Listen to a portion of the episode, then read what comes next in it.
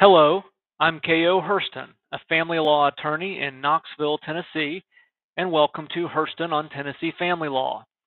The written version of today's post appears on my blog, which is also called Hurston on Tennessee Family Law. I hope you find it helpful.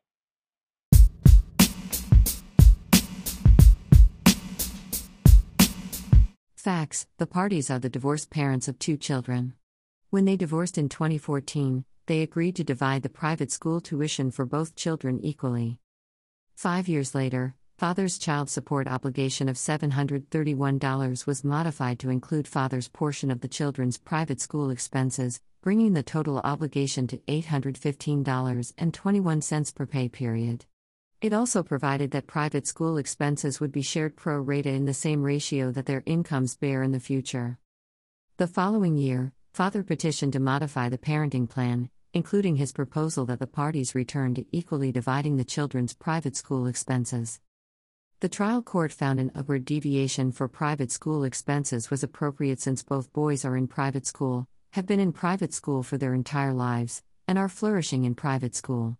The order required father to pay support of $815.21 per pay period for his combined child support and private school tuition. This was the same amount as two years earlier.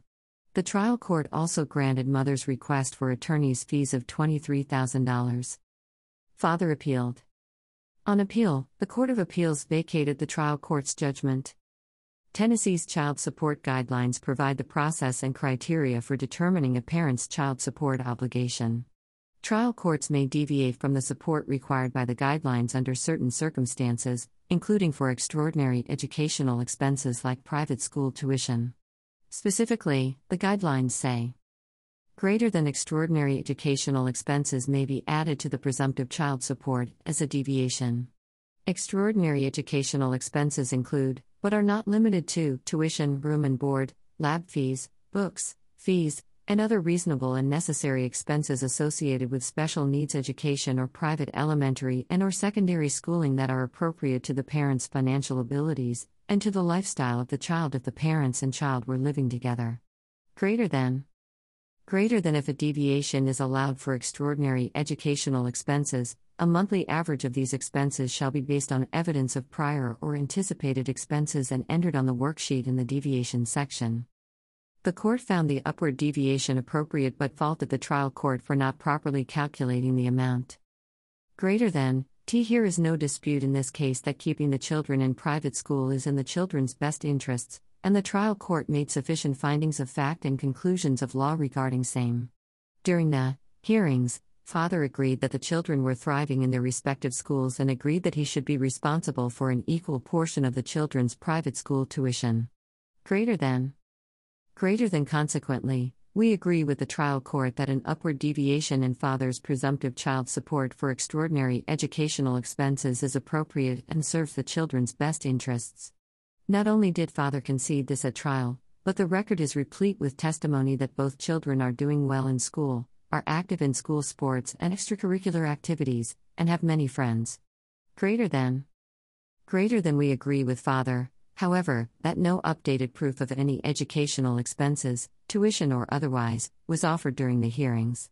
We also agree with Father that the deviation portion of the operative child support worksheet should reflect a monthly average of the children's private school tuition and expenses for which Father is responsible. Greater than. Greater than accordingly, we vacate the portion of the trial court's order providing that Father shall pay $815.21 per pay period for both child support and his share of the extraordinary educational expenses. Because extraordinary educational expenses are an upward deviation, the monthly amount owed is to be calculated separately and added to the father's base obligation of $731 per month, pursuant to the guidelines.